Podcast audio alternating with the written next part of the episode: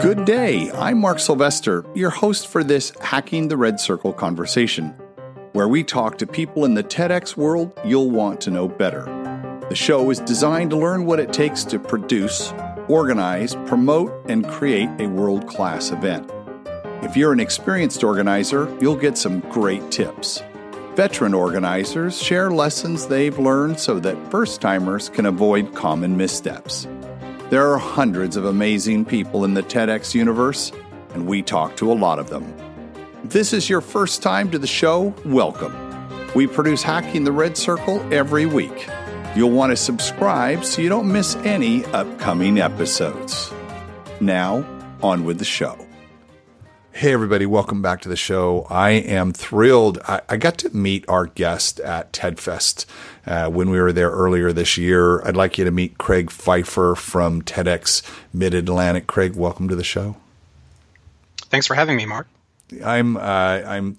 It's taken us a while to get get you on the schedule, but I have been really looking forward to this conversation because, dear listener, um, Craig is not the organizer of the show. We had uh, we have the TEDx Mid Atlantic organizer going to come up uh, in your feed probably in a few weeks, but. I, when I met Craig at TEDFest, I said, "What do you What do you do?" He says, "TEDx Mid Atlantic." So, what do you do there? He goes, "I manage the green room." Is, is that that your official title? Do you have actually have an official title, Craig? I'm not sure any of us really have official titles, uh, but uh, that's what I've been doing for about the last five years. Well, see, that was the other piece of it is that you've done that one job for five years, which makes uh, you like the king of green room people in TEDx land. And why don't you tell the, because I've talked to people who don't know what a green room is. So why don't we start there and explain what a green room is? Sure. Well, I believe the concept of a green room comes from theater, and uh, it would have been good if I had looked all of this up before the interview today. But uh, I assume that there was one one or more green rooms that were traditionally green. But uh, in any case, it is the place where uh, the folks who are going to be in a show can relax, can gather uh, for a talk show. It might be where the guests uh, hang out and get refreshments. For the theater, it may be where VIP guests or family members can gather, or the actors themselves. And uh, so it fits well with the format of a TEDx event because we have speakers who need to prepare and need right. to relax. Right. It also fits well because many TEDx venues are in theaters. Yep. And so there is a room that the theater also calls the green room. But even if the venue uh, where your event is doesn't have an official green room, it's any small room that can be used to set the right mood, set the right tone, and provide for the creature comforts that speakers need to get in the zone. And tell me about the um, the the first conversation you had. It was probably with Dave, uh, who said, "Hey, Craig, we've got a job for you. We've got the perfect job for you." And they laid out that they needed actually a whole human to manage the green room. What was that conversation like? Well, it wasn't quite so decisive. I think, like many of our volunteer roles, it evolved over time, and I wasn't the first person to do it. So I don't want to make it seem like I invented the role for our organization. okay. Um, okay. Uh, but I, I, think what had happened was in the first few years of the conference, it was something that um, different people did as they were available. As the conference became more uh, complex and there were more speakers and more things going on, um, the people who had been managing that a little more directly in the past. Um, were had had too many different things to do, and so the volunteer role started to um, to be distributed more. Um, I attended TEDx Mid Atlantic for the first time in 2011. I just sat in the audience. Uh, I didn't have any volunteer role. And then on the back of our program, it says if you'd like to volunteer, email oh. this address. And that's what I did. And um, I really assumed that I would be carrying boxes or stuffing envelopes sure. or whatever entry level volunteers do. Um, but uh, in our organization, and as I've learned in many organizations, uh, everybody has an important role to play. There, right. you, are it's it's a uh, I guess it's a meritocracy of sorts. So yes, people who sure. um, have things to contribute uh, quickly get put in places to contribute them. So um, I would have been happy to carry boxes and stuff envelopes, but somebody asked me if I could um, help do something that involved the green room. And by the end of that day, uh, it seemed like a, a, really good fit. And by the end of the second day, I guess it seemed like a good fit for the other folks too. And so the next year, uh, when I came back in 2013, um, I took more of a lead role in doing that uh, particular function and uh, have repeated it ever since. So we've done uh, four conferences and two salons where I've been a volunteer, uh, plus that first one in 2011 that I just attended. So uh, the I like to say that the green room is kind of half psychology and half logistics. Uh, sometimes I give different percentages. Sometimes it feels like it's 90 10 one way or the other. um, but essentially, the, the green room is responsible for two things. The first is making sure that speakers are the best versions of themselves when it's time for them to go on stage. And second is making sure they actually find the stage and get on it at the right time. Now, there may be multiple people involved, and the title of, of the person who helps drag the speaker from the green room to the stage may not fall under the green room. In our case, it does fall under the green room. Um, but but basically, the two ideas are take care of the speaker while they're in the green room, and then make sure they get from the green room to the stage. And uh, so we could talk a little bit about what's involved in, in each of those aspects. So what, I want to go back. I, you said that you also do two salons. How many live speakers do you have at your salons?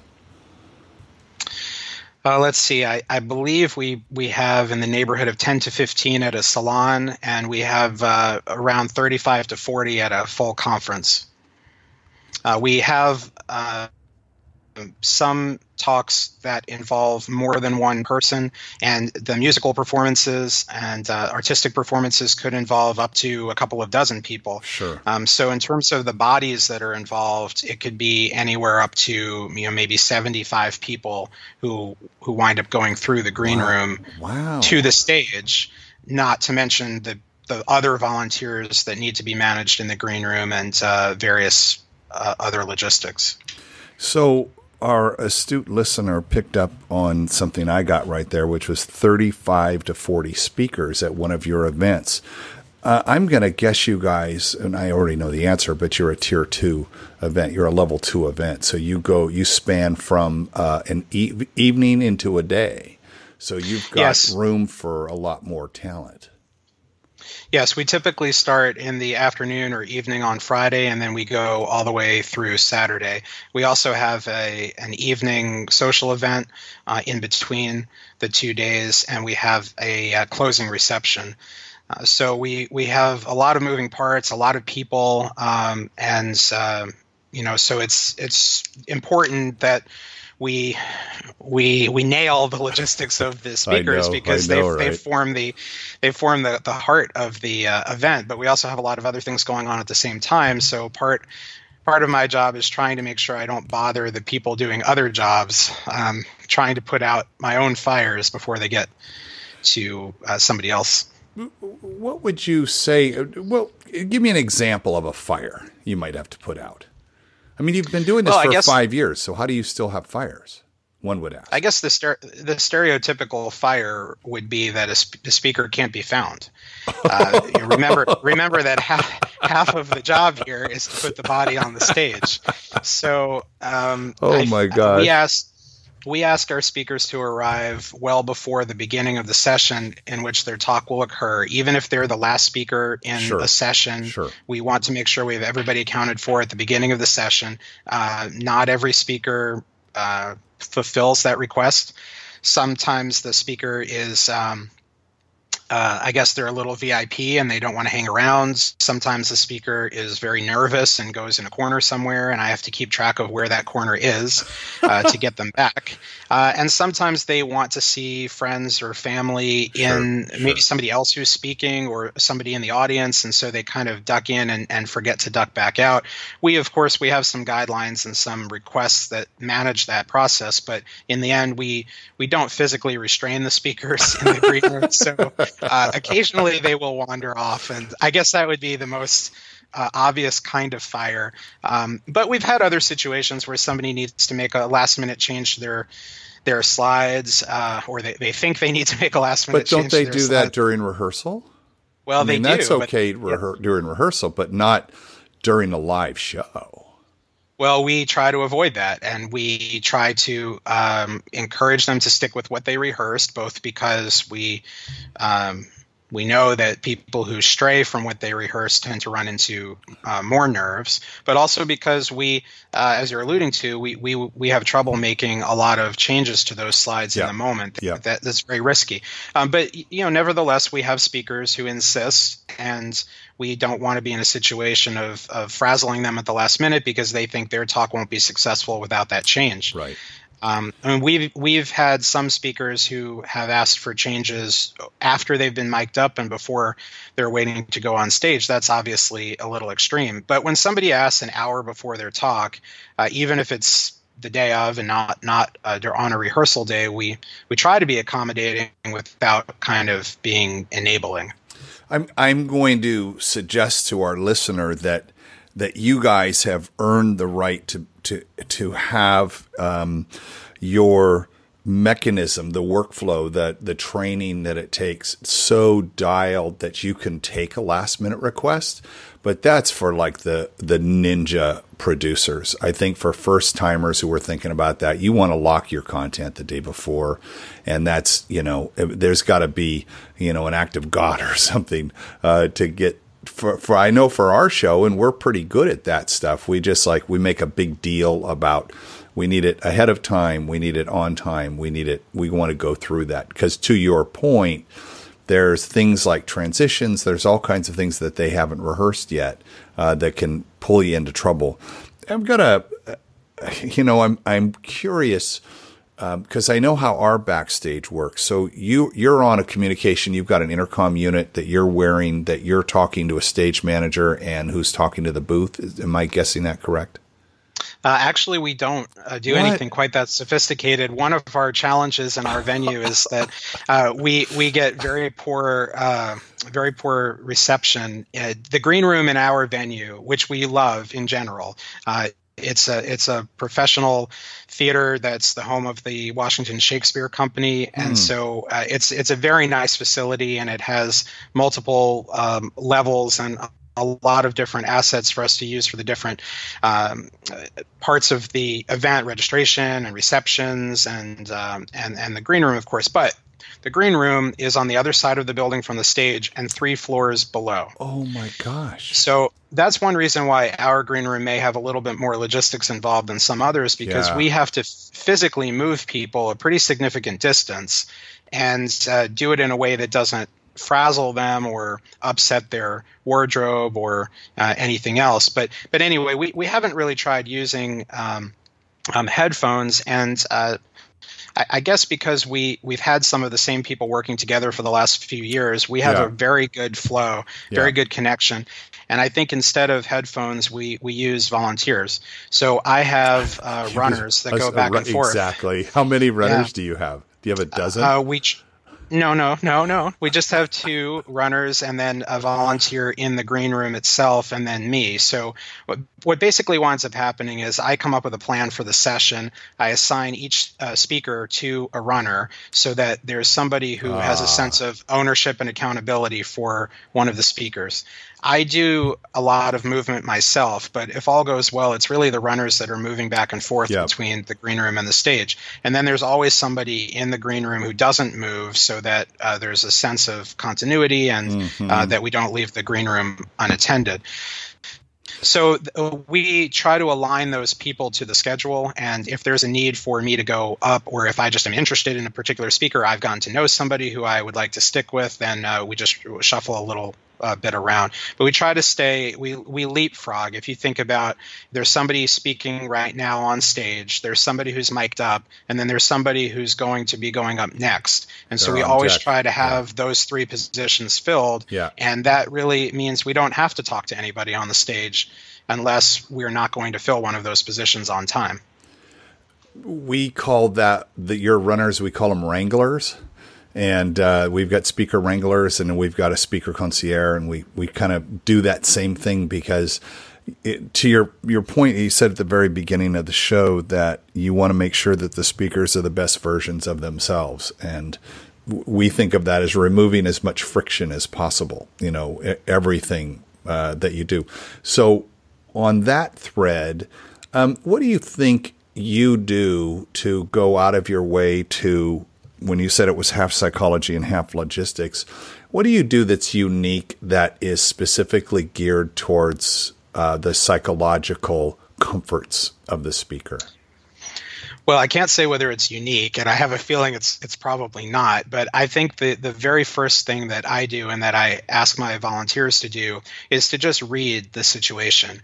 Uh, you have to kind of get a sense for whether a given person would like to chat, would like to be left alone. Uh, some people need to talk about anything but their talk mm. to be hmm. distracted. Some people need to be in complete silence so they can rehearse it in their head or even in another room. Some people have props or musical instruments and, and they need that kind of environment. Some people would like to talk ab- about their talk, but not actually rehearse their talk. Um, and some people are just fine and, and don't really need anything at all. Um, so, you know, you combine that uh, consideration that everybody has different needs with the uh, fact that some of our speakers are are are fairly VIP and they're all very cool in different ways or we wouldn't be having them as speakers in the first place. So some volunteers, especially younger volunteers, but not exclusively younger volunteers can get a little starstruck and it's important that uh, each of the speakers be approached uh, and not the other way around. There's always time after the talks for high fives and autographs and photos, and, and, and, pretty much any speaker is going to be thrilled to do pretty much anything after their talk is over. But before they give their talk, it's very important to make the moment about them and to read the situation and give them what they need, which is different for everybody. So, people that um, are not familiar with uh, TEDx Mid Atlantic, there's a lot of people who I've interviewed who like you're the show they all want to take the magic carpet to to go see because you've got such a great reputation. But for we've got listeners in 72 different countries, so um, give us an example of some of the VIP guests you've had. We've had Colin Powell. We've we had um, Governor Mark Warner.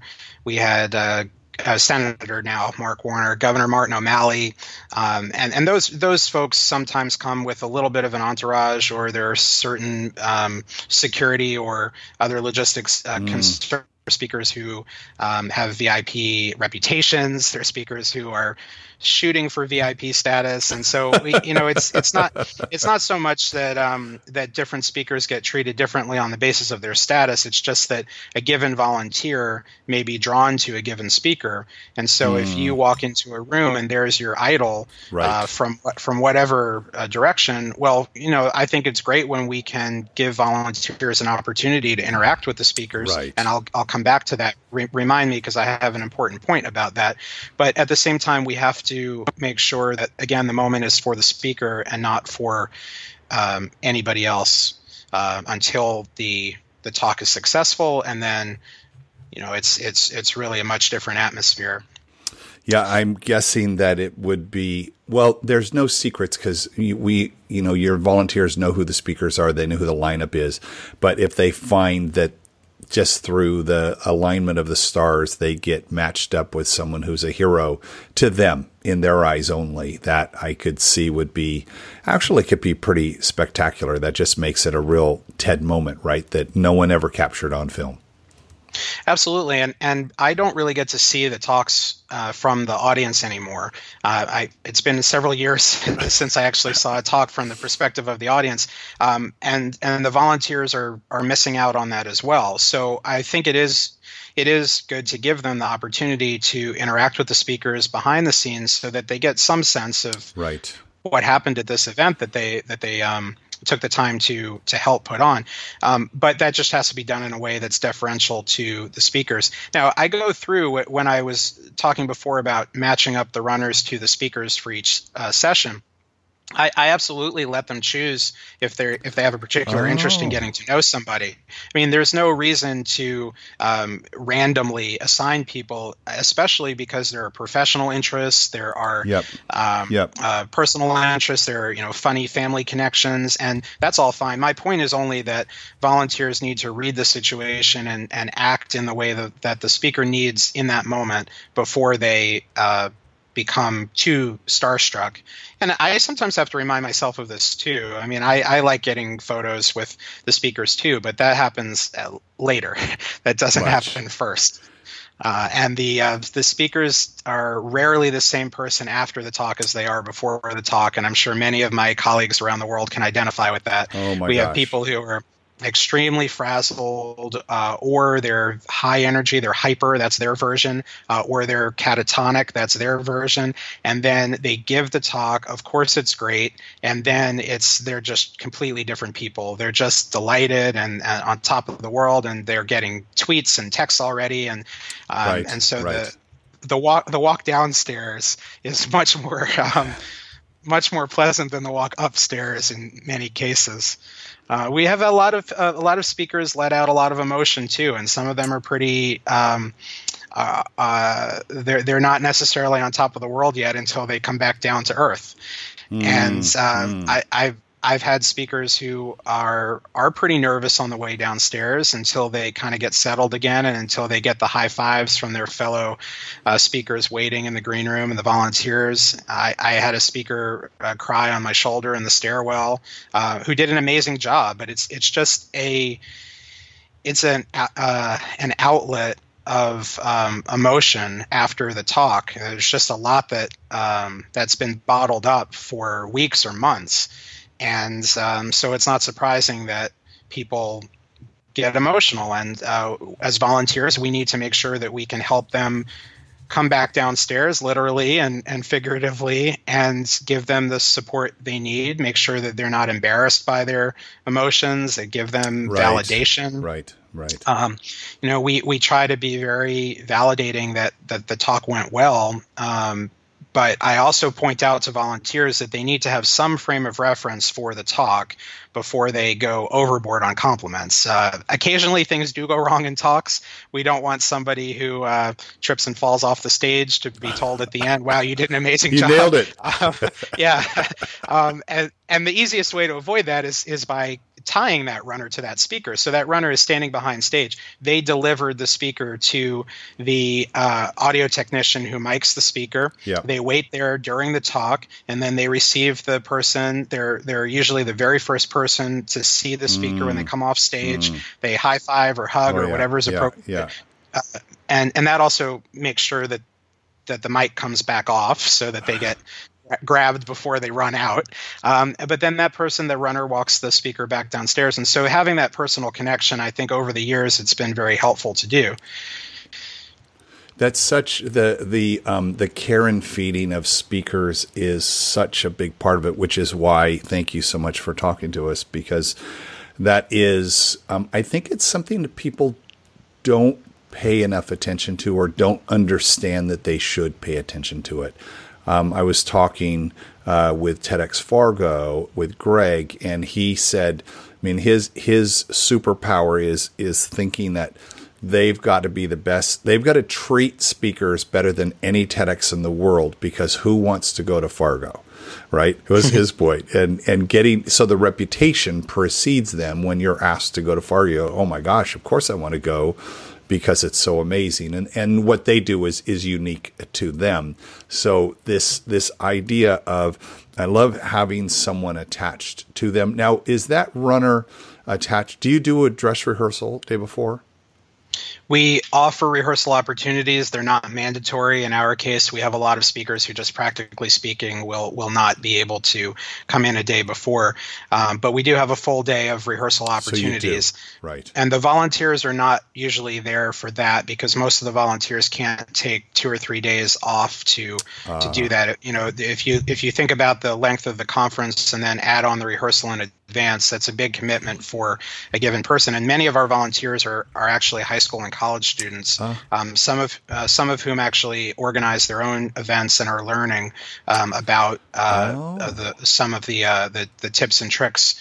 So we think it's very important to give them that behind the scenes opportunity, but we also know they can't necessarily come in for three full days. So there are a few of us who tend to be the core group of volunteers on the rehearsal day, and I try to get to know as many of the speakers as as I can the day before. Yes. So that there's a little bit of, of nice to see you again. Uh, we have a speaker dinner, and uh, if it works out that, that speakers can come to that, our I, I, I understand that some speaker dinners are fairly far in advance of the uh, event. Ours tend to be closer to the event because we have a lot of people coming in from out of town. Right. So that's also right. an opportunity for people to put faces to names but uh, the runners themselves are are not usually they don't usually get to meet the speaker until the the right before the session. I, oh, there's one runner I forgot to mention before who we actually have somebody who stands at the registration area and receives the speakers as soon as they walk uh. through the front doors. And that's to make sure that, first of all, they get that VIP treatment from the right. very beginning. We, we, want them to feel very welcomed and um, and feel good about themselves. Um, but it's also to make sure that they get to the green room in the first place, which I haven't mentioned yet. But that is a um, well, I guess I mentioned it well, it's it's yeah, it's three floors off, down, and yeah, it's it's yeah. on the opposite side. So I'm sure it's in a big complex, and it's not easily found. Right. So, well, and plus, we don't really want huge signs that say uh, "awesome speaker hangout this way" when, when we have a thousand people milling about the building. Um, so the so the runner makes sure that the that the speaker gets down to the green room, and we have a dedicated person do that during each session because that person then can't be the the constant presence in the green room. And once the session starts, that person can't be a runner to the stage. Obviously, we want all the speakers to be there when the session starts, but sometimes they come in a little bit later. So the the the, the two opportunities for getting lost are getting to the green room in the first place and then of course we have to keep the person once they get to the green room but we've had speakers before who just go and somehow manage to get their speaker badge without anybody noticing uh, that it's a speaker badge and then they go sit in the audience and they're just very dutiful attendees, right? And they're just sitting in the theater with everybody else. And so. I appreciate their humility, but at the same time, um, you know, we need we need for people to say I'm a speaker, and so we try to intercept them within inches of their arrival to keep them from wandering off. And now, if they get there hours in advance or the day before, obviously we're not going to make them stay in the green room the whole time, but sure. we at least want to sure. check in, get their whereabouts, put the tracking collar on them, and that sort of thing. I was in my mind. I was calling it a TEDx tether, which was this magical right. red leash that you had for them. Do you do? Um, do you provide hair and makeup and other creature comforts? Well, we haven't actually done hair and makeup in the past, but we did have somebody ask about it last year, and we were able to find one of our volunteers actually had professional uh, theatrical makeup experience, and so we were actually able to arrange that for the speaker who asked and for other speakers who uh, were interested. Uh, this year, I actually talked to somebody who I met at a um, at one of our salons who was just the friend of a speaker. And when I saw what her business card said, I asked if she might be interested in providing that service to speakers um, in general, and and she was interested. So I don't know how that's going to work out, or she's willing to donate that, or if we would have to pay for that. Most speakers are not going to to need or even want that, but for the ones who do, I, I think it is a good touch. But we do provide a lot of different kinds of snacks, and uh, we try to go get some things that are healthy and uh, but also you know tasty. Uh, we we have coffee, we have water. Uh, there's comfortable furniture. There are separate spaces for people who need to practice musical instruments or singing, or for people who want to practice their talk out loud. Um, some people want to go stand in a corner quietly without even practicing; they just want to be alone. Uh, we even had one speaker at our uh, one of our events who asked if there was a place he could take a power nap and I was not excited about that at all. uh, I, I, actually thought that was a pretty terrible idea, but I figured, you know, if, if this is something that's he part of his himself. routine, then yeah. I'm not going to mess that up. But he he walked in wearing a suit, and he uh, we we actually did have a cot in one of the uh, dressing rooms in the theater, and uh, he went and took a 20 minute nap in his suit and came out looking like a million bucks and going on stage 20 minutes later. And I think that really speaks to the idea that everybody needs something different. And right. the best thing right. we can do is to give people what they need. And some people, I guess, need to take a power nap.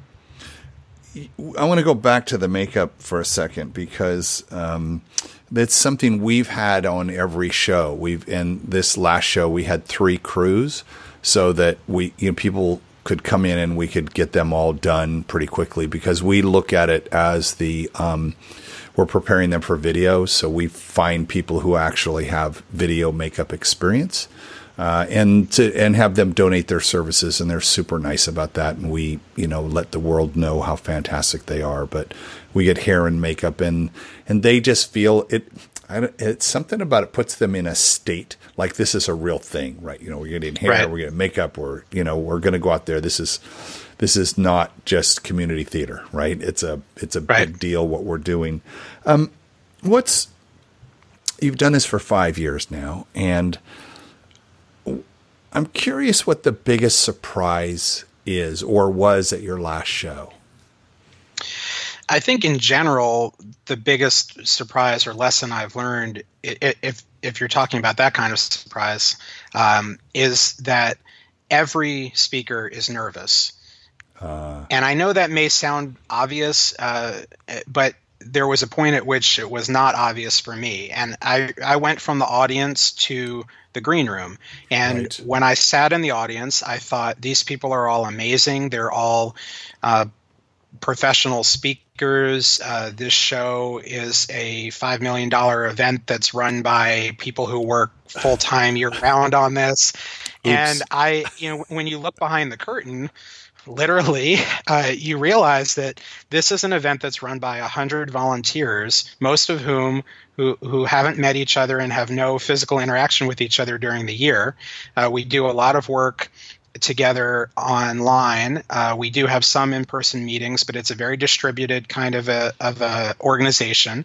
Not a lot of um, of people um, not not a lot of uh, people calling shots as much as just facilitating conversations, and so um, uh, the work that we do produces a very professional event, but it's it's not an event that's run by uh, full time paid people year round. Now, likewise, our speakers are often maybe usually not professional speakers right, and we right. try like like most organizers do we try to find those gems that nobody's yep, heard yep, of yet. Yep. And uh, the people who talk for a living, I figured, well, they'll be fine. And then maybe the people who we're plucking out of obscurity will not be.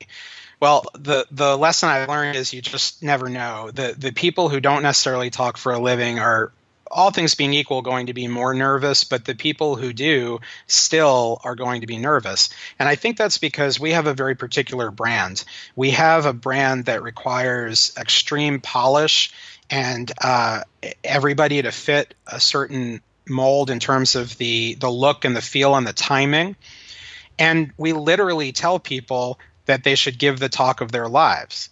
Now, that is a very intimidating thing to say to somebody. And although we feel that we are delivering on that for the audience, we also have to keep in mind that that can be very intimidating to the speaker and that's why so many of the of the things that we're talking about today are important we are putting these uh, speakers up on a pedestal, and some people get a little bit dizzy up there, and we need to make sure that we that we're there for them. Now, I don't I don't want to to name names or give examples of different nervous speakers. I think that you know what happens in the green room needs to stay in the green yep, room. Yep, yep, yep. yep. Um, but uh, but I'll give a few um, general examples. That we we had one speaker who has been discussing his area of expertise for decades, and he's a, a, a nationally well known speaker. And he said, "This is the first time I've ever had to talk for that long with no notes." Mm. And so mm. even somebody who uh, doesn't need the notes that knows that they're there yeah. and to ask somebody to give up and give a talk with with no notes and hopefully not holding index cards and hopefully not looking yep. at a prompter yep. Yep. Uh, which of course we always try to avoid that can that can be very different for people even who talk for a living and so that's why rehearsals are very important and coaching is very important um, but of course i i uh, i receive the speakers as they are and not always as i hope they will be or they hope they will be based on whatever rehearsing they've been able to do based on whatever happened to their flight that day based on whatever happened in their family or their job that day and so you know people get frazzled and you just yeah. have to kind of be there for them but but the point is that w- we are the ones who are are pumping up these speakers mm, to mm. Um, to be so amazing, and so we bear some responsibility for helping ensure that they are as amazing as we know they can be.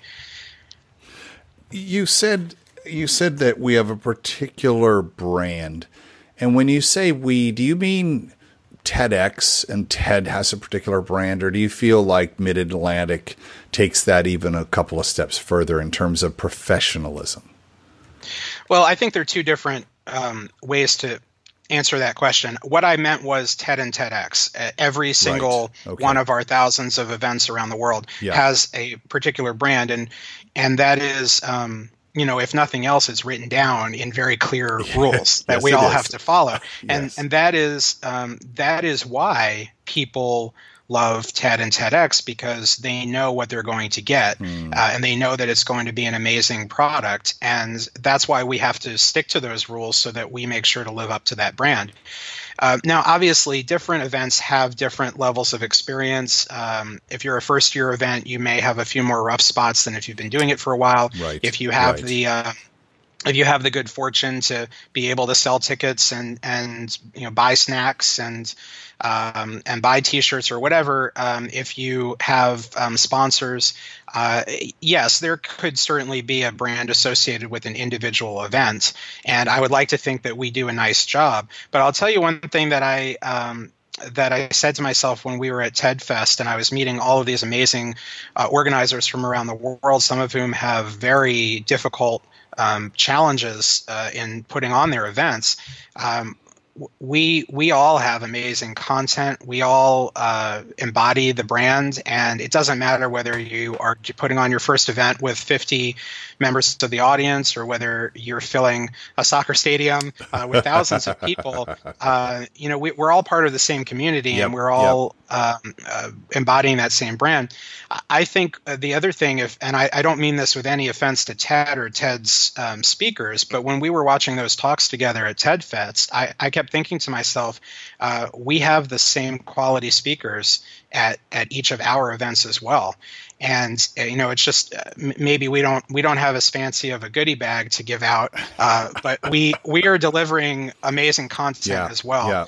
Uh, and that and that all goes back to the idea that uh, these conferences, uh, these salons, these other events are really about the the content. They're not about the logistics. And as long as the content is strong and you follow the rules that Ted has very clearly laid out, um, then uh, I think we're all going to have that high uh, standard that we're uh, embodying. In addition to that, I think that part of one of the listener if you've not done a TEDx yet or you're you're you're doing your first one you know you can only go to 100 people until you go to a qualifying event and I think the reason there, one of the reasons there, is to get a sense of how TED does it, and what what does that mean? What does that look like? Um, you know, when you've got the full, you know, the full effect, whether it's TED Global or TED Fest or or any one of these other events that we go to. Um, I I'm reminded of. Uh, a guy who he was, I think it was our first, it was in uh, 2010, 10, 10, 10, we did TEDx American Riviera. And one mm-hmm. of our sponsors and one of the guests uh, was a Tedster uh, who we knew. He from Santa Barbara, and we ran into him in, in Monterey. And he said to me at the after party, he said, Mark, that was as good as any single day at TED that I've ever attended. And so that's to your point you know, we, we, we shouldn't ever feel like the work we're doing is, is any less diminished. It's as important and can be as good in the mind of the audience. In fact, I don't know if you get this sense that I don't think the audience, as much as we tell them, discerns the difference between TED and TEDx. When they come to our event, they feel like they were at TED. Would you would do you get that vibe too? Yeah, that's certainly the semantics I think the public uses. They, they, they use TED and TEDx interchangeably, and uh, I, I, I see a lot of TEDx speakers who say I gave a TED talk. Oh, all um, of them. Now all I, I don't them. know. I don't know. I don't know exactly what the folks in New York feel about that that kind of talk, but you know, it, it, you're right that um, if we do this correctly, we are we are all achieving the same high yeah. standards. Um, and so I don't I don't uh, mind the fact that people say they gave a TED talk because I think I think TED wants for TEDx talks to have that same standard as well. Uh, so we we're very fortunate that we've had several of our videos uh, on TED.com and some that have made the the top uh, in terms of uh, viewership, and uh, so we we we have some folks from our stage who are are definitely known throughout the TED community. But I think it's also important that people keep in mind that the the audience is really the primary messenger for yep. the talk and yep. whether you have a large event or a small event or whether your videos ever make it onto ted the folks who attended will still carry that message and the whole point of ted is ideas worth spreading yep. that spreading doesn't have to be done a million people at a time that can be done one at a time and oftentimes the message is even more powerful when it's communicated person to person and um, so uh, we each have that opportunity, regardless of the size of our events or the level of exposure we wind up receiving. Yeah, you, uh, I mean, to that point, you have enjoyed success with your speakers, and it is about the content. It's not necessarily the person. They were great ideas because some talks make it onto TED.com from you know really small events. I mean, I'm thinking of TEDx Puget Sound. Love those guys, and Simon Sinek came out of that event. Right, it was a, a small event, and so as organizers, one of the things that I think in the back of our mind, we're always hoping that one of our speakers makes it to the to the big stage. Right and we i think we use that when we're coaching to say it's it's about the idea and it's about how well you communicate the idea and how unique the idea is because just doing the math 3600 events in 2016 an average of you know 12 to 18 in your case you know 30 talks that's 120 new videos a day that are getting uploaded so to stand out above that it's it's a lot of things need to be aligned for that to happen so that's why you want to have great AV. You want to have all the things that all the logistical parts. So you said, you know, it's get the psychology right, but also get the logistics right, so that that idea has the chance of getting out there and being seen and spread because um, there wasn't weird audio that made it so you couldn't listen for more than three minutes, or there wasn't a distracting stage design that that kept you from being focused. There's all those things conspire to make a great video or not. I want to ask you um, as we we wrap up. You've been so generous with your time. Um, what's for someone who is an organizer who's you know now thinking about this, like the care and feeding of of our speakers What's the biggest dragon that they're you think they're going to encounter or that you encounter that you're constantly trying to slay? I think it's just the speaker's concern that uh, this is too much for them, or they're not ready, or they're they're not going to be successful. Um, public speaking is commonly cited as as uh, sometimes the number one fear that people have, and it's not a natural thing to do. We we don't have uh, opportunities in our daily lives to stand on a mountaintop and uh, mm. talk to the mm. masses, and so we we, sh- we need to recognize that people need support to do something like this. There are two things that I uh, tell speakers when they're nervous, and I don't think that these are original things that I came up with necessarily, but they're they've been extremely effective. They work. The, the first is uh, that I remind the speaker that nobody knows what they meant to say. They only know what the speaker actually said, and they think it's great. And uh, this is a revelation to a lot of speakers, huh. as simple as it might sound, because when when you're giving a talk that you've rehearsed over and over again, and you forget a word, it's all you can think about. You know that you mm, forgot mm, that mm, word. Mm. You you picked that yeah. word. You carefully crafted it. You you ruled out four other alternatives, and the the point is that the audience has no idea, right. especially if it was a you know an adjective or kind of an extra word but even if it was uh, even if it was an important word structurally, um, people just gloss right over it.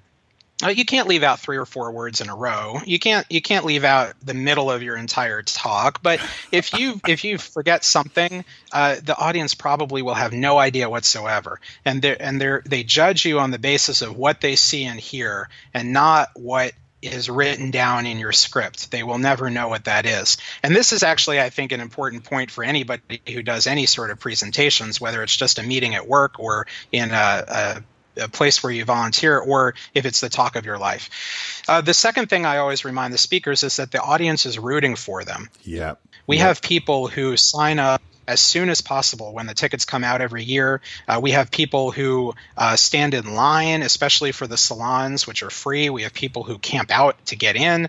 Uh, we have people who are so excited about either the the brand or the individual speakers or or some combination um, that it, this is the best audience you could speak in front of. I uh, know, these are, right? Very happy, very smart uh, people um, who um, who are excited about what they're about to see, and that goes a long way too. Um, so uh, these are not people who some judge has ordered to attend community service, uh, who you have to win over. These are people who are you've pretty much already won over by being on the program.